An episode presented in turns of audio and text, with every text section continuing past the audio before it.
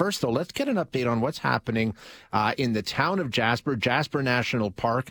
As you know, a wildfire there uh, took off over the weekend and knocked out power to the entire area, at least for a good long while. But I think, at least in some instances, it's back this morning in some portions. Anyway, let's go with uh, that. We'll get an update now from Morgan Black, Global Edmonton reporter in Jasper. Hi, Morgan. Thanks for joining us. Hey, good morning, Shay. So, what is the status? You, you were tweeting earlier there is some power in Jasper, right?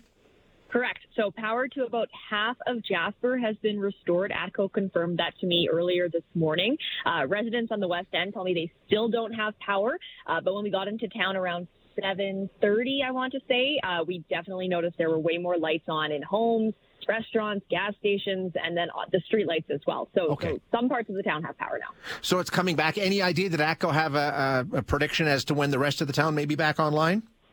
Well, they were estimating that things would be back completely for the rest of the town site yesterday evening. Obviously, that didn't right. happen. A few other challenges. Uh, so we did ask for an update of when they think the rest of the town will have power, um, but they just kind of reiterated that there were technical difficulties that delayed it further, and then also just how complex getting generator power transference is. It's just delaying the the full restoration. So actively working on it. Not sure when the full town will be up. You've been up there for a number of days now. How are people holding up? I, I hearing some comments from the mayor saying, you know what, the community's coming together. We're all good. Is that what you're seeing? Everybody's just sort of managing this in stride.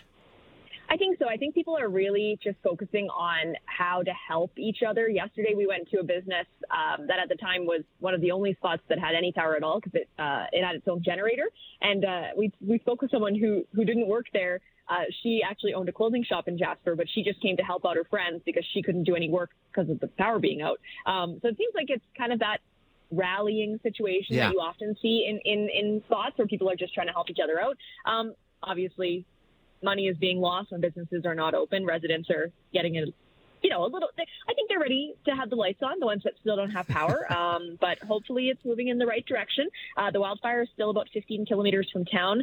Uh, Parks Canada says no threat to the community right now, but it also just issued um, I would say it's a stronger statement, um, asking visitors to make alternate plans and reschedule their visit to the national okay. park for another day. So that word is still going out. Hey, if you were planning to come to Jasper for a holiday today or tomorrow, maybe make other plans. That advisory is still in place then.